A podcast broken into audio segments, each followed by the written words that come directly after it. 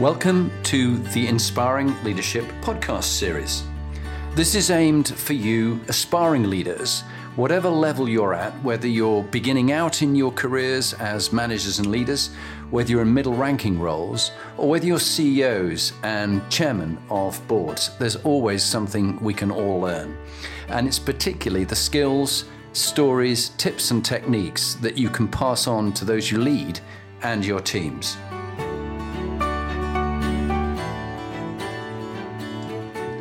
Hello, I'm Jonathan Bowman Perks, and welcome to my favorite time of the week. And this week, I'm delighted to have Paul Bean.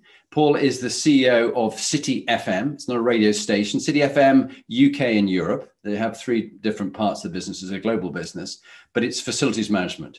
And Paul was recommended by Mike Still, uh, Mike, who has many contacts and is a very inspiring leader himself. But anyway, Paul, welcome. Great having you on the series. Thanks, Jonathan. It's a, it's a pleasure to to spend a bit of time with you. I'm, not, looking forward to the questions. Uh, you know, it's just well, it's almost like we're going to be in in your kitchen having a having a bit of a chat, and you are by anybody's account. And, and I know when we had our first chat, I really felt a really strong connection with you. A, a great storyteller, but also very authentic. And, and let's go back to the early days of what shaped you as a leader. You had a you had a tough upbringing uh, with your dad and your mum and your back situation, which gave you quite a lot of drive in life. Do you want to just give us a little bit of a, a story of some of the things that have shaped you into the leader you are today on the on the journey, and a few of the jobs you've done uh, more recently until the current uh, CEO of City FM UK and Europe? Sure. Um, yeah. Look, I don't think my uh, story is that unique. Um, I, I, grew up in Liverpool. There's a city of hard knocks. Um, I had a, a father that um, uh, enjoyed the pub too much, uh, drank a little bit too much, um, was quite an aggressive character. Um, and I never really made any connection with him. Um, and, and I think for a young boy growing up, when you're looking for a role model in your life, um, and, you, and the only one you've got is not a role model, and then you start looking elsewhere. At, you know, that's that's not the character I want to be. So, you know, who's more like the character I want to be? And and I, I suppose I took the best bits of, of all of the figures around me as I grew up, uh, and was solely determined on on not being, um, you know, that the sort of worst version um, of my father, but the best version I could be. So.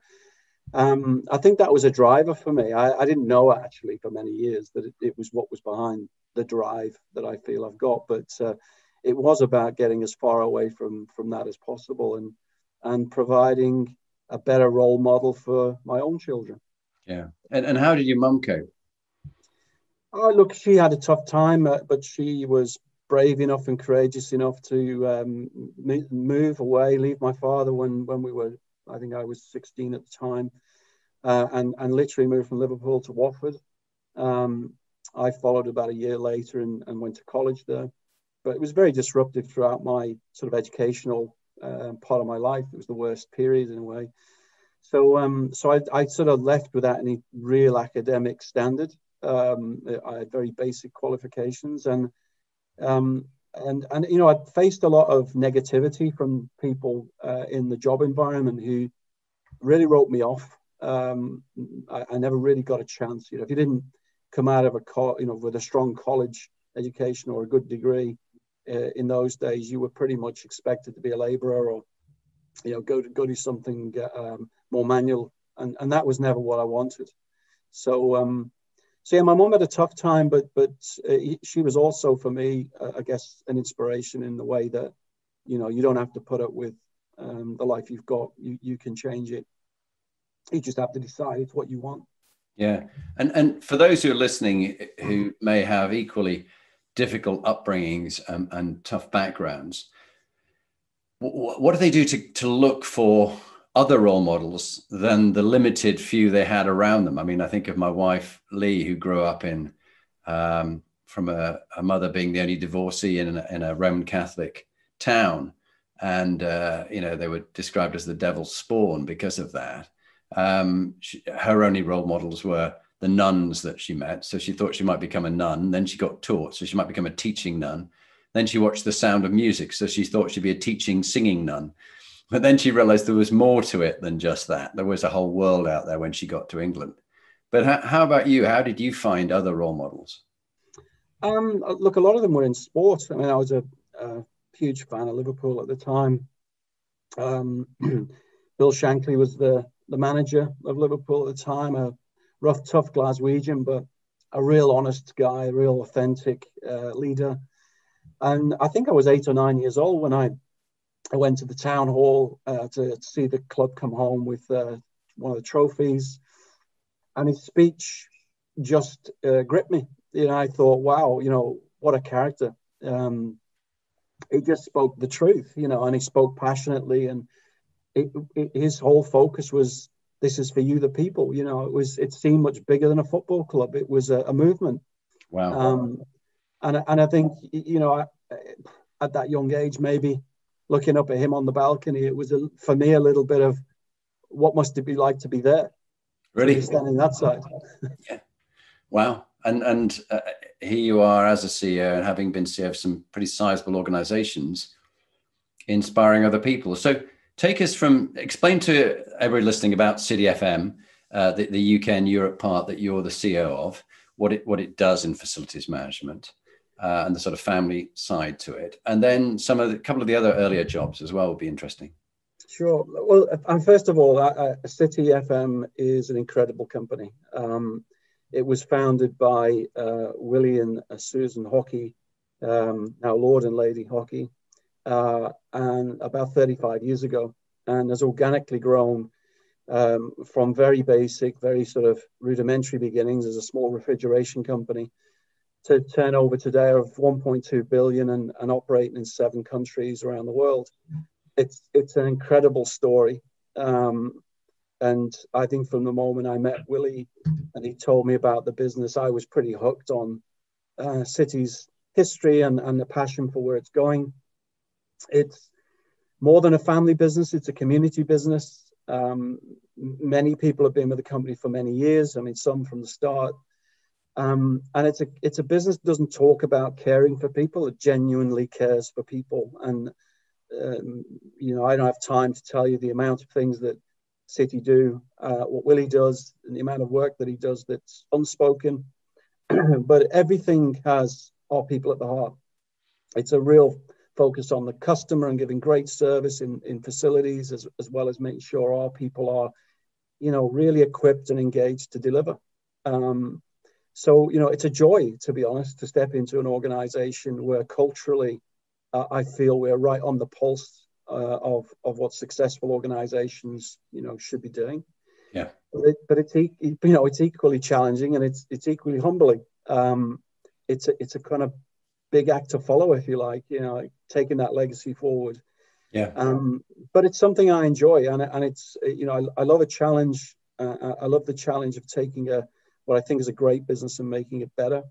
Yeah. Um, so City, uh, you know, largely we're a food retail support service company. Although we're we're in many markets, I think uh, last count about about seven markets. Um, we provide technical services, maintenance services, um, and cleaning services to, you know, household names like Marks and Spencers and Asda and, and many others, um, as well as, you know, organizations that sit outside of food retailing um, within hospitality and uh, within petrochems and, and other sectors. Um, it, you know, facilities has been a growing and developing market for the last 35 to 40 years in the UK and, and globally. Uh, and, and it's still uh, a, a, growth space. Um, and it's still quite young, you know, in spite of that time frame. I think the sort of evolution, the move towards using technology, um, more latterly, the real focus on digitization is transforming what we do and, and how we do it. Um, and it's bringing a richness to customers' environments, especially in data, that they've never had before. Yeah. So, you know, we are doing some incredible things on energy management. We're doing some pretty incredible things on asset management. Um, and, and I guess the great thing is we feel we're just at the start of that journey. Yeah, and, and I do love in the conversation we had before you saying, if I may share your your your four priorities. Do you want to just briefly say what those those top four were? I, I found that very inspiring. Yeah, so um, we we spent quite a bit of time earlier this year, sort of working out what the next phase should look like, um, and recognize that uh, we need to do a lot more work on diversity. Um, I think we do have a very diverse workforce, um, but it's been organically, you know, sort of grown that way. Um, so we're, we're, we've got a working party on that at the moment, really looking at how do we create an environment that is, you know, truly um, inspiring for, for people, regardless of their, you know, their background or, or, or you know, their, their, um, their particular, uh, what's the word I'm looking for? Um, their cultural differences, let's say. Mm-hmm. Um, so there's a lot going on there, and I, and I think we we have um, made a lot of progress, but I think we can do a lot more. Yeah. Um, I, I, guess um, environmentally, you know, we we recognize that there's a lot of things that we do environmentally in, in the space we're in that uh, is kind of we're doing it without a real structured plan. So you know, it's now focusing on how can we do our part, play our role in supporting society to create a much better place for our children in the future, and and what role can we play in you know minimizing harm to the environment and, and maximizing uh, you know the positive transition, let's say, towards um, more effective methods of working that that don't uh, do damage to uh, to our environment or, or, or, to the you know world around us. So uh, I think there's those are two big focuses. Um, growth is another one. Um, it's interesting because you know just uh, talking this through with some of the senior leaders in our business, we've never been a growth hungry business. Um, and we're not really growth hungry today. It's it's that you know progress is growth, um, and, and, certainly for us, we're keen to diversify into other markets. We think we've got um, solutions for other markets that will add a lot of value. Um, so it's not it's not any growth. We're very much focused on where can we add value to customers um, and, and working with customers that are like us, um, that that understand the journey we're on and have the same value system that we have. Um, and largely that centers around you know what we call the city partnership model which is you know a, a, truly transparent way of working and and i think there's much said about partnership in industry but the city model is is about as um, as bare as you'll ever ever come across um, i was chat, chatting to someone about this recently and said you, you know it is literally if if you want to see how much it costs us to change a tire on a vehicle you know we'll provide you with that information uh, it's about creating a relationship with our customers that is built and built on trust. Yeah. Um, and and is you know there for the long term, not for the short haul. So, yeah, that's very good. So so the four ones: digitalization, growth, uh, diversity, inclusion, and and ESG. Very powerful. Yeah. And then um, just just give us um, three or four of the different companies before uh, City FM uh, UK and Europe that you you worked for, just to give us a bit of a flavour of the the ones before that that led to this role you're doing now. Yeah, look, I, I suppose in the FM space, because I spent 20 years in the hospitality space before coming into FM, um, my first exposure was with uh, Compass Group. Um, uh, I led um, a, a, managed service business for them uh, back in gosh 2003 um, which was very successful. And, and, and then in, I had a foray uh, into my own business. I did a management buy-in uh, with a colleague um, and built a company up to uh, employ 10,000 plus people and wow. turnover uh, uh, close to 150 million. Um, after I, I lost that business um, back in 2010, which was really as the result of the global financial crisis, um, I then moved into working for uh, Amey in the UK, yeah. uh, which everyone would know as a roads and highways predominantly, in their FM space. Um, before I, I took a complete sort of uh, switch in direction um, and, and joined Sodexo in Australia um, and, and went to work in the mining or energy and resource space, which, you know, I did because I hadn't done it before. I did because it, it was probably one of the only markets I hadn't spent any time in, and and I did for the adventure. Um, and I spent six years with Sodexo, um, you know, culminating in me running the global mining business. Um, did, did you have the adventures that you wanted? I, I did. I have traveled to some of the most extraordinary places in the world. Um, Can you give us one that, that stood out in your mind? Well, pro- probably one was um, uh, there's a there's a place in uh, Chile uh, called uh, uh, I've got the I might have the countries mixed up now. Is it Chile or Peru? Let me think. I think it was Chile, and and it's a place called Santa Elena in Calama, um, and it's a mine that dates back to the turn of the 19th century. Um, and was back in the day producing cordite and, and is now in the lithium space but uh, going there was an extraordinary adventure in itself. But but what really um, sort of I'm, I'm, I'm, I'm very passionate about history. So one of the things that gripped me while I was there was the um, I got introduced to uh, this particular company. Uh, their sort of uh, what they call their VIP uh, accommodation center, and, and it was like a sort of colonial hacienda that had been built in the sort of 1920s, and um, uh, what was fascinating to me was uh, okay, that was interesting enough, but it had been kept exactly as it was. It had the old telephony system, uh, you know, had everything, old gramophones were in there, and that was fascinating. And then, and then I got introduced to the, uh, the the visitors book, and I opened and flicked a few pages, and uh, and straight away saw Pinochet's signature, and, and saw a few other uh, notorious leaders, let's say, signatures as well as dignitaries from you know many other countries. And I challenged the, the guy that was showing around said, why on earth would these guys be coming here? And he said, oh, well. And then he told me the whole sort of history of munitions and how, you know, this place had been used to broker big deals for uh, providing, um, you know, the, the, the core, if you like, components for munitions development. So, yeah, I, I things like, I mean, you, I just think, well, who, you, you know, I would never have got that opportunity if mm. I wasn't in the mining industry, as well as look many experiences of just the fantastic people and the, the sort of way of working in remote spaces and you know the, the huge sacrifice I think some people give uh, to earn a living, which you know people generally cannot comprehend. Yeah, spending you know weeks and weeks at a time away, which as you would know from the military. Um, away from their families, living with their colleagues, and and, and working twelve hours a day. Uh, and it it's um, it's just very humbling to be around those sorts of people and to talk about their experiences. Um, yeah. Well, well, it fits, Paul, with uh, Matt Oppenheimer, who is on the series. Matt is the CEO of Remitly.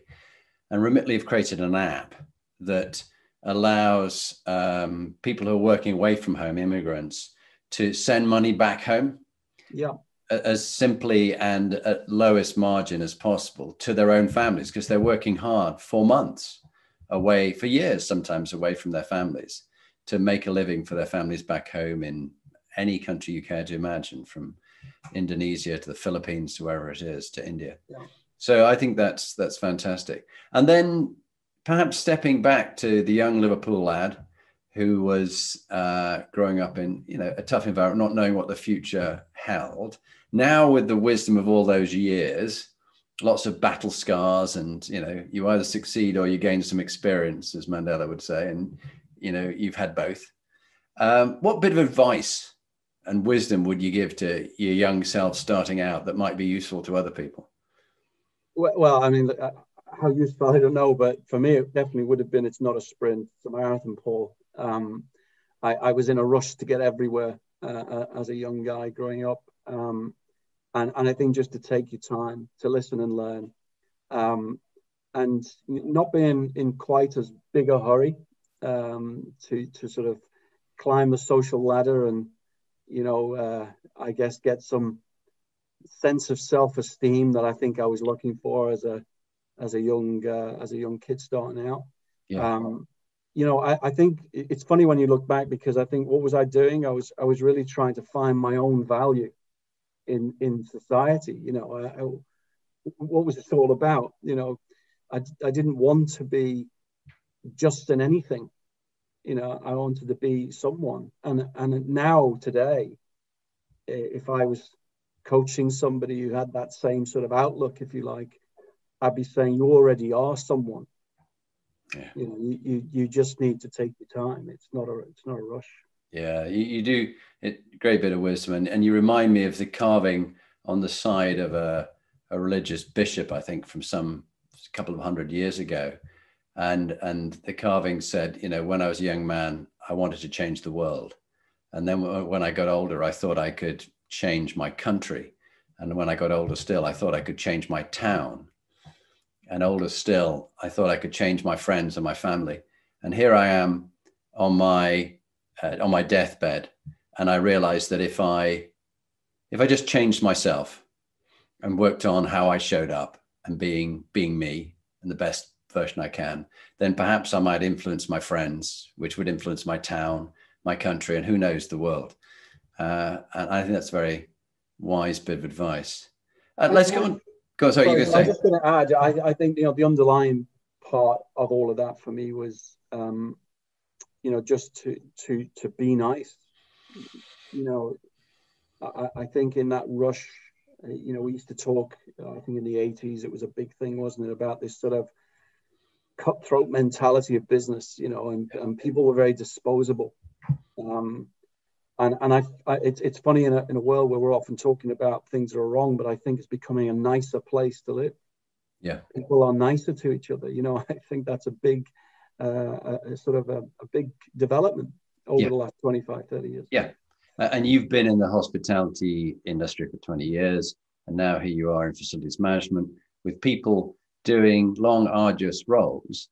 Uh, and we saw with the applause that was given to the uh, the NHS and people who are delivering and servicing and helping us, that there's a very good book called Head, Hand, and Heart, which it's saying that that for the last, you know, in those 70s and 80s, everybody's going, it's just IQ, clever people were given the the ascendancy, and that was the thing everybody wanted. But we've now seen that that the hands, the getting on and doing the job, and the heart, the caring side of things, hospitality and and nursing and things like that. And yeah, I'm, I'm in the caring profession myself.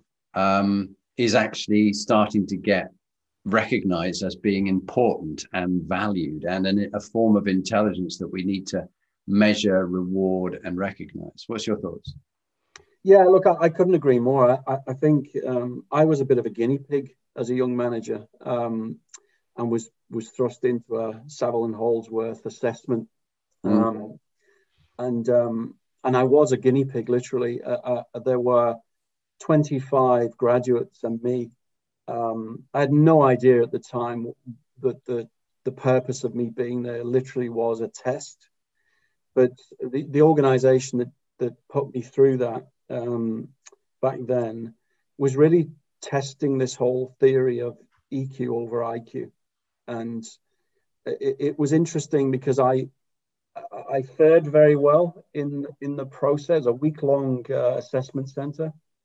Um, and at the time, I put it down to I had more work experience than the graduates, and that was probably the thing that made the difference. But I think looking back, it actually was that um, I had that experience. What it gave me was a, a more EQ than the people around me, and yeah. and who would know that years later, this becomes the very skill we should be more focused on.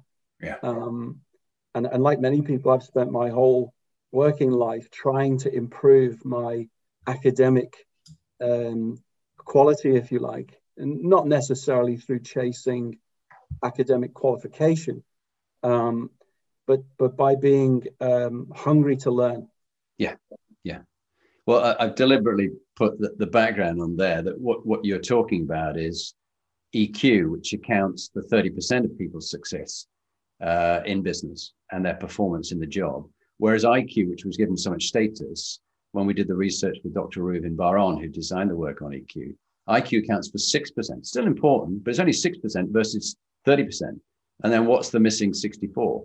Uh, and that's where things like people's integrity, the MQ, their morals quotient, their sense of meaning and purpose, the legacy that they leave behind, leaving it better than they found it.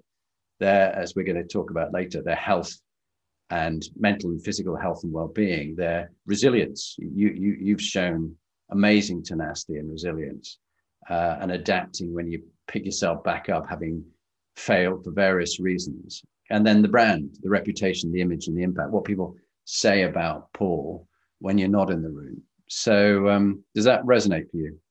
Yeah, I, and it, it's interesting because, um, you know, I guess when you're in your younger days. I mean, maybe it's changing. I don't know, but you know, we I was a very introspective person. You know, I was always self-analyzing how I thought I was doing without any measurement. You know, yeah. what's the metric that you use?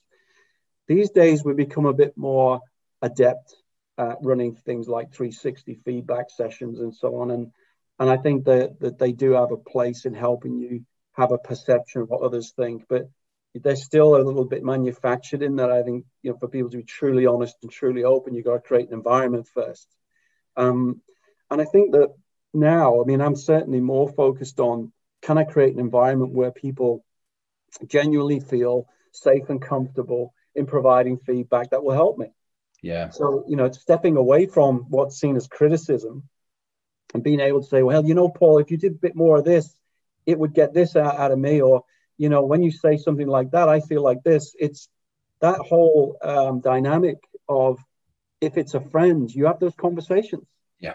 yeah. They're not framed in that way, but, you know, their friends will coach you uh, uh, on the areas that I think that they see you, let's say, needing help on. Yeah. Um, and, and you mentioned Mike Still earlier, and, and Mike is brilliant at this. You know, I've known Mike 20 odd years. One of the reasons I think we, we get on so well um, is that Mike's always very honest. Yes. Um, and, and, you know, and he's nice with it. He's not, you know, not hurtful, but he'll say to me, well, hang on a minute, Paul, that's just you, you know. Yeah. it's really- but I think, I think, Paul, uh, you and Mike are quite remarkable, the pair of you. And I, I've had some very powerful conversations with people over the years. Um, but a couple of the most powerful ones have been with you and Mike individually. And, and after each one, I came out reeling from it, going, wow, now that was a conversation. That was like raw, authentic, real. Whereas sometimes you find people are guarding, they're, they're, they're hanging back something. And that great question, what have you not told me yet? Uh, and, and like with you, there was hardly anything. We were just both being very open and and and that was another thing which stuck with me proudest and darkest moments of your life. That, that was quite powerful because you were in, in your proudest moment you were in hospitality for many years. Tell, tell us about a proud moment from your hospitality days. Yeah i i um it's interesting that this this because I, I think I hear a lot these days, particularly from female leaders, talking about imposter syndrome, um, and it's not a uh, it's not a unique um, issue for women. You know, I think as I was growing up in business, I had I felt that way. You know, I, I never quite felt that I belonged, particularly in hospitality. I hadn't gone to hotel school. I didn't have a degree. You know, I'd sort of worked my way up from the ground. And, you know, these were all my issues, by the way, no one else's. And, and I think when Hilton recognized me as the sort of, I was a, the newcomer, young general manager of the year, um, in my first real general management appointed role, um, it it was hugely uh, rewarding for me because it kind of reinforced for me that I was doing the right thing. Mm. It, it, was, you, you, know, I think you're doing what you think is right. You don't know if you're doing the right thing. So, so when it gets the results, and and if I look back to that year particularly and the team I had around me, the authenticity that you speak of it was just me being honest, you know, and, and that honesty is about being able to say, do you know what, I don't know. I, I, I think we need help. Um, or to be, you know, saying to somebody, it's not going to work. You know, things need to change. It, it's sometimes you can be too honest, you know, and, and, and when you're willing to sort of um, tear off the mask and, and be authentic, if you like, um, that makes you vulnerable. Yeah, and, and and you touched on something which is very interesting. This whole area of imposter syndrome, fascinated by it, and also you've alluded to you create psychological safety. That's why we had it such a great conversation. Where in a psychologically safe environment, it's okay to be vulnerable, and only the strong can be vulnerable. Uh, and those who can't be have got a lot of stuff they're hanging on to and with imposter syndrome and some of the things we think about ourselves, there's some lovely work from Nancy Kline with a K, K L I N E. And she wrote the book, um, Time to Think, and her latest book's just coming out, which I'm going to be listening to, uh, about the promise that you won't interrupt people. Um, I've forgotten the exact title of it, but it's just coming out at the end of this month. It's a definite uh, listen to. I, am a, a, dyslexic, so I, I, tend to listen to books. Um, but in it, Nancy talks about assumptions. And um, what what is a long wordy way of saying it's an untrue limiting assumption assumption that you're living as if it's true. So it's not true but you believe it. Like i'm not good enough you know? Uh, and this happens with our with our children. I remember my daughter uh, harriet o'brien i can't remember which it was when they were about eight and they were at school and they said daddy i can't do this and now what that was an untrue limiting assumption that she thinks thought she couldn't do it so what you do is you replace it with a positive alternative assumption. It's also an assumption, but it's a positive alternative one. So I said, okay, and if you could do it, a bit of homework she was doing, how would you do it? She said, oh, I'll do it this way, Daddy. And she just went and finished it off. And I went, wow, well done. And and and you need those positive alternative assumptions because we often hold ourselves back and we believe we're not good enough and that the people will find us out. and it is disappointing to me occasionally when I'm finding C- female CEOs hold back from coming on a series like this of inspiring leadership. They say, "Oh, I, I want to keep a low profile. I, am not quite ready yet." Well, like you're never going to. We're never ready. But blokes, they they blag it and they go, "Yeah, I've got about fifty percent. I'll I'll have a go." And and you can't generalize because everybody's different. But it, time and again, it's the theme that that that people will see themselves as an imposter or hold back when they actually it's an assumption and give it a go. Yeah, look, there's two things that, that really resonate with me what you just said. The first is that um, I'm a serial interrupter, and and you know if I think back my younger days, you know that urgency to get your point across um, is is to not recognise. And it's back to EQ again. In a way, it's not recognizing the impact that has on others, and I have to work constantly at that. You know, I've got this sort of uh, urge urge to it's it's it, for me it's not interruption. For me it's it's it's almost collaborating in the discussion you know. But uh, but it does get get taken uh, in different ways from different people. Stay, stay with that for a moment because uh, i'm going to join in. Uh, my wife's family are from uh, Bundoran and Donegal. And so you have conversations there in a room with about 50 people everybody's talking no one's no one's listening they're all adding to the story and building on it but um, I, found the work of uh, Oscar Trimboli, who's a, a friend of mine and a, and a, coach. He's teaching me about listening skills. That 50% of your day is listening, but only 2% of us have been trained in listening. And that he talks about the five levels of listening. You're listening to yourself, firstly, clearing all the clutter, the, uh, the imposter syndrome, the assumptions, and that the thought that I need to add value. If I'm quiet, I'm not adding value. Shut the F up and listen. That adds great value. So, one is listening to yourself. The second one, listening to their content. The third, listening to the context. The fourth, which is the great one, is listening to the unsaid. What have you not yet said? And, and the final one is listening for the meaning of what it is. And when you get a thoroughly good listening to, it is far more powerful than someone trying to one up your story with a better story that they have. And that's something i'm constantly working on myself. I mean running a an interview series like this i've got to be careful. I don't make it too much about me but you've got me going so i'll shut up and let you talk. It's, it's, it's funny you say that because you know i i had a, a client say to me yesterday uh, following a meeting. You were very quiet. And i said i was listening intently. But it but it's kind of measure of expectation because my natural nature is to be right in the heart of the discussion. Um, but sometimes it is an absolutely conscious decision to, I'm not going to say anything, I'm just going to listen. Um, and 20 years ago, I wouldn't have done that. You know, I wouldn't have been aware enough to have done that. Um, so you're absolutely right. And I, and I, think when you when you do have that sort of sense to, uh, you know, pick your moment and think, well, no, in this particular environment, I'm just going to listen to what's happening here and what people got to say. It, it is incredible what you pick up. Um, because back to your Donegal story, you know, uh, and, I'm from that sort of culture where it, it is a bit of a bun fight when you get together with your family, you know, and everyone pitching for for their their opportunity to, to say what they've got to say it means everyone speaks. So when that happens, there are things that get lost, and, and in business, those things can be really important.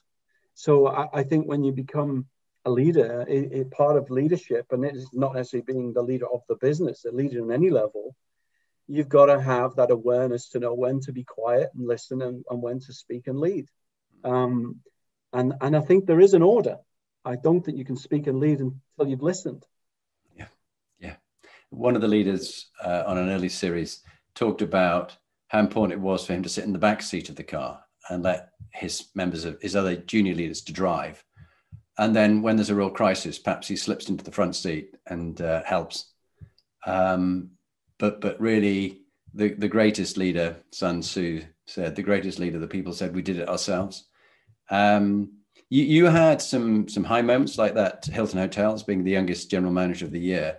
Uh, you also talked about a really tough time, uh, a dark part of your life, and what you learned from it. So just tell us a bit about. Uh, I think you were talking about Resource Group and, and losing that, and and what you learned from such a tough time in the middle of the global financial crash, which brought your business down with it. Yeah, so we um, so it was myself and, a, and a, a gentleman called Terry Brannigan um, architected a buy-in of a, of a company in Northern Ireland. And we had this, this vision to create a competitor in the FM space.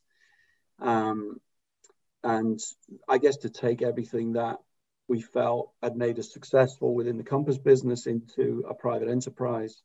Um, and we had a buy and build strategy. So it was you know, unashamedly about gearing up the company and, and acquiring organizations that, you know, we could bring value collectively together into a single entity. And, and so it was buying small businesses and building a single brand. Um, and we did a lot of great things in that company. And, and their first three, two or three years, the momentum was very strong. Um, the global collapse was the sort of final nail in the coffin. I would say, looking back, I don't, I don't think it was the root cause of the challenge uh, we faced in losing the company. I think the biggest problem in the company was us, and I, I think uh, we weren't as prepared um, for the journey as we could have been. Um, it goes back to the sprint and the marathon again. You know, we were in a, in a sprint and we should have been in a marathon. And I think had we been a bit more measured and taken a bit more time, the business would have succeeded. So uh, that rush to grow, that rush to be bigger, that rush to, you know, bring more shareholder value, um, and you know have that sort of capitalist shareholder focus was our destruction. Um, and I think looking back uh, for me, although the global collapse of the banks was the catalyst because the drying up of funds in a in a business that's already highly geared in a market that's contracting and you know everybody was super cautious uh, at that time um, it just put put uh, the pressure on us that i guess we needed to to, to tip over so losing control of the company then losing the company um, was, was a very dark period in my career um, and I, I didn't realize because i to be honest after leaving resource, I spent 12 months trying to recover resource, uh, and I've never worked harder. And, Mike still was alongside me through that, and, and he said to me himself, "You know, Paul, for a year out, I've never seen you work so hard." Um, so I never really stopped, and it probably again wasn't until four, five, maybe six years after uh, that someone asked me a question, and I reflected. Um, and actually, the first time I told the story, I was shocked at how emotional I was about it. Mm. Um, I, I, was choked uh, and couldn't really tell the story. So, you know, I, I, think looking back, there were many learnings from business and many learnings on people, and you know, there were good and bad in in many different situations. But the biggest learning was was for me personally, and it was all about choices you make. Yeah, uh, and also you you allude to something which is quite um, close to my heart. So, a friend of mine, Oliver Johnson, has designed a program stepping out from the top team, helping people who are running businesses to, to have a succession and then plan their own what they're going to do next. Because uh, often it just comes as a brutal sort of ending and it doesn't end well. But so there's a, there's a way of coaching people through that every every year, which is which is very powerful, and works well. But but his point was from all the leaders he's worked with that many get very attached to their identity being the CEO of that business or the founder of it. And so stepping away from it, it's, it's almost like losing part of who you are. And so you can get too deeply embroiled in it. And it's a very wrenching emotional experience and needing almost, you know, therapy and help to do that. Does that does that resonate in any way? Yeah, I, look, um, you know, it's a long story and too much for, for this short short call, but definitely, uh, I I went through that period really without knowing where the support could be, um, and definitely feeling personally, you know, a, a deep sense of loss. Yeah. Um, and you know, it's not as important as life and death, but it's probably next along the line is, you know, the things that you're passionate about and the things that you you put it. I put everything into the three years uh, or you know four years in the end that, that I had with the company, um, almost a breaking point. Yeah, and and we've talked you and I about family and your wife and your children. How, how have you got back that time of paying back to them? Because of course, when a, CEO or any leader gives their heart, body, and soul to their business, the family normally suffers. What, what's been your learning about that, and how have you rebalanced things? Well, I, um, you know, my certainly from from my my first marriage um, never survived, and and I wouldn't say that was down to the business. It was certainly down to me, but um, I think my children, my relationship with them, uh, has never been stronger. Um, I think I'm far more able to coach them through their own challenges. Now they're much more grown up. Um, they're, they're in the late 20s. Um, and they were largely oblivious to what was going on. Uh, you know, I, I wasn't going home and talking to them about my my challenges and my, my concerns. You know, perhaps I should have been. Um, but to, and today we don't really talk about it. it. It was just a period in my business career. It wasn't something to define my personal life. Yeah, but but it, it does stay with us, and, and hopefully we learn from it. Uh, we were talking about obviously the theme is inspiring leadership. Uh, you had a couple of people that you saw as inspiring leaders who you'd like to hear their them share their stories on this series. Um, yeah. Denis and Paz, do you want to just talk about them and and why you you found them and found them still inspiring leaders and the qualities that they bring that others could learn from? Yeah, look, uh, the first was was Denis Machuel, who's currently the CEO of Sodexo Worldwide. Um, and I, I met Denis um, about six months before he took on that role when he was gearing up to taking on the role. And and I was I spent three days with him touring my business, uh, and, and showing him what we were doing, um, orientating him into the, the mining space. Um, and, and I just thoroughly enjoyed the time with him. He, he was so down to earth, so authentic, um, really engaging. Um, he was different to, to other leaders at that level that I'd met. There was nothing remote or aloof about him. Um, he really wanted to help. He really wanted to be part of helping the business succeed. And then he went on to lead the business and in a way that I thought was in itself um, really authentic, really inspiring, really engaging. He was always putting himself out front, out front. Um, uh, uh you know, I, I just thought that he, you know, if there was somebody I'd kind of like to be like in my leadership style, it would be Denis. Um, yeah. And um, I just, yeah, I just, I, I liked what he was doing, I, and I still like what he does. You know, I think the way he engages with the business is fabulous. Fantastic. What, what about? Thank you for that. And what about Paz? What, what, what qualities does she have that, that you think are admirable and, and, and make her an inspiring leader? Paz is great. She's, she's, just a fabulous human being. She's one of those rare people you meet that you think she she doesn't know how good she is. that was my impression of her. Um, she's a, a woman that grew up in Chile, dealt with the challenge of being in a very religious country uh, with all of the sort of um, let's say the barriers that you can face um, in being different in that sort of environment. She married a partner in Australia. She settled in Australia. She has two children. Um, and I hope she doesn't forgive me saying too much about her personal life, but you know, Paz, um, from the moment I met her, just had a spark. Um, I think that connected with people, and everybody liked her. She she was one of those people that could shake things up without shaking people up.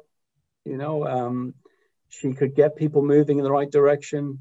Uh, she there's you know she's just one of those people I think Paz will go on to do whatever Paz wants to do and she will succeed at it. Um, uh, and for all the reasons that I think people are successful, plus you know I look at her and think, wow, she's so together in her outlook. She's up for a challenge.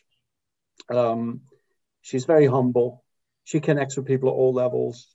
Um, she's very clever. You know, she's an engineer. That was her background, uh, but, but she never exercised uh, uh, engineering capability. She went into human resource, and and I put her into a role that really stretched her in pushing the boundaries of innovation and helping the business to, um, you know, be be really forward thinking, and and I I'd say you know I didn't give a huge direction on it, but she just knew how to tackle it, and and she went about it in in the right way. Um, and she made the job a success because of who she is. And, and, now she's a general manager of that business in Australia. And, you know, uh, I'll do my best to keep in touch and, and, see how her career progresses. But, you know, I, I know it will be uh, onwards, upwards, and very successful.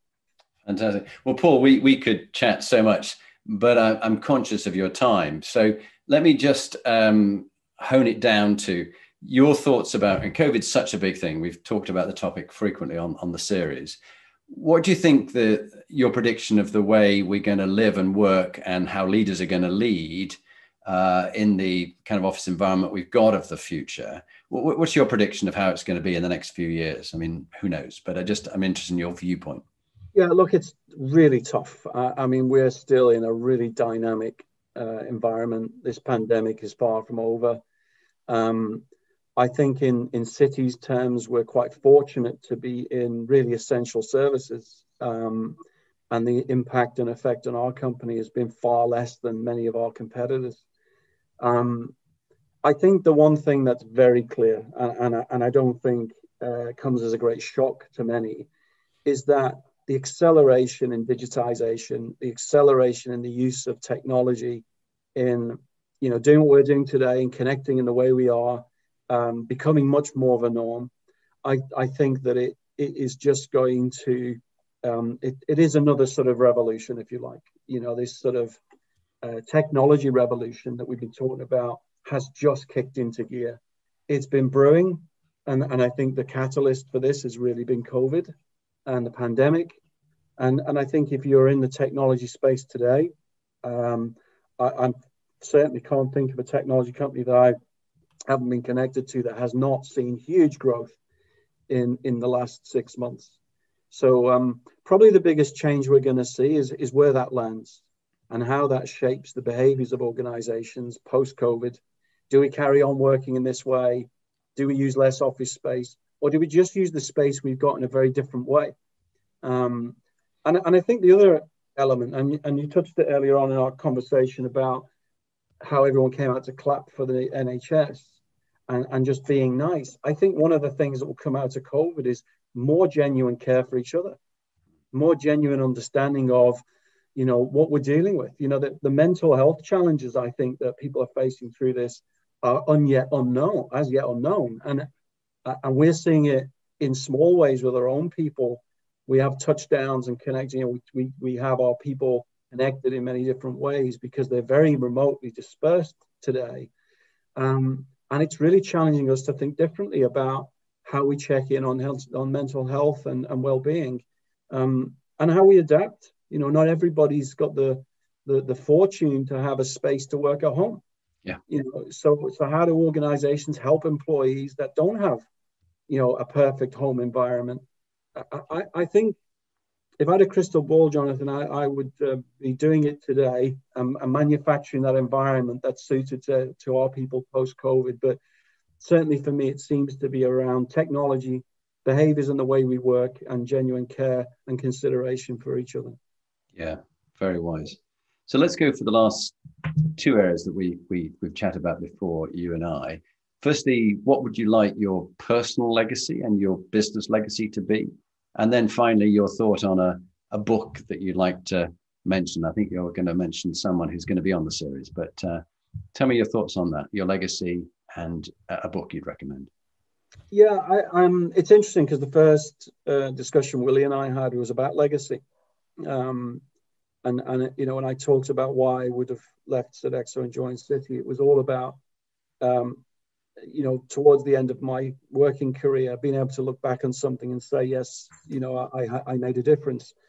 So so I think you know my legacy is about making sure that the current City legacy is there in ten years time, uh, and and is continued to grow and prosper. Um, and that all of the values that we have today as an organization are still lived 10 years from now. I, I think that would be really satisfying to have been part of that uh, and to you know be seen to have been part of the team that continued to lead in, in the way that this organization was built. That's great. Yeah. And then? And then on books, um, I think I said to you, I'm a bit of a book butterfly. I have literally hundreds of books and, and I read, reread, and and and then you know um, and reconnect with them different times. But the one that always stands out for me is two books actually, but both on the same theme. Were Kevin Roberts' books. Um, uh, he was uh, I don't know if he still is CEO of Saatchi's actually, but he was CEO of Saatchi's when they were written, and um, and there were Lovemarks and the Lovemarks effect, which absolutely struck a chord with me. Um, if there was two books I wish I'd written, that's those. Those are the two books. Um, I thought the sentiment of what he had to say, I think the message he gave business about, you know, beyond the brand, beyond the, the, the clever marketing, the sort of need for true, authentic um, uh, values to be to be lived and breathed by organizations. And, and we're seeing it all the time now, you know, where brands are being destroyed by poor decisions around how they procure their goods or their, you know, approach to rewarding their people and, and the world's becoming smaller as a, as a result of technology. So maybe 50 years ago, you could get away with a clever marketing message that actually was untrue behind the scenes, and you got people believing in it. Today, you better live by the statements you make um, because you will be found out. Yeah. And and I think that you know, going back to the city legacy, um, as an organization, that needs to be our aspiration. It is our aspiration to have a business and a brand that's recognized as truly authentic in caring about our people, about the environment, about our customers, and and not being, you know, driven by the the sort of greed for growth and, and the bottom line, but but about making the right decisions and doing the right things, um, and putting our people at the heart of those decisions rather than profit. I, I'm really lucky to work for an organization that truly does personify that. Yeah. Um, and, and, I, and I absolutely accept and acknowledge that I am lucky to be where I am. Yeah. Well, Paul, um, Paul Bean, CEO of City FM UK and Europe, it's been an absolute pleasure being with you. I really admire you as a leader and your authenticity and you just your humble vulnerability, but yet with it comes a lot of courage and a lot of drive. And it's been a real pleasure having you on the series. Thank you, Paul. Uh, it's a pleasure, Jonathan, and uh, thank you for those very kind words. And uh, um, yeah, okay, I really enjoyed talking to you. It was great to catch you. Thank you.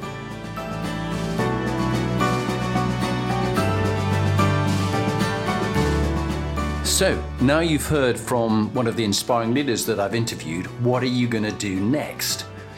If you want to get some more free material, go to my website, jonathanperks.com or follow me on LinkedIn, Jonathan Bowman Perks. And there you can get access to my books, uh, Inspiring Leadership and Top Tips for Inspiring Leaders. But if you want to actually do something about being a leader and constantly improving your game, raising your performance, get in touch with me about coaching you or one of your team that you want to raise the game for them. It's got to be people who want to be good to great, not people who you're trying to fire. And if you're looking for a motivational speaker, get in touch. Or if you want me to work with your team coach, I would be delighted to help you.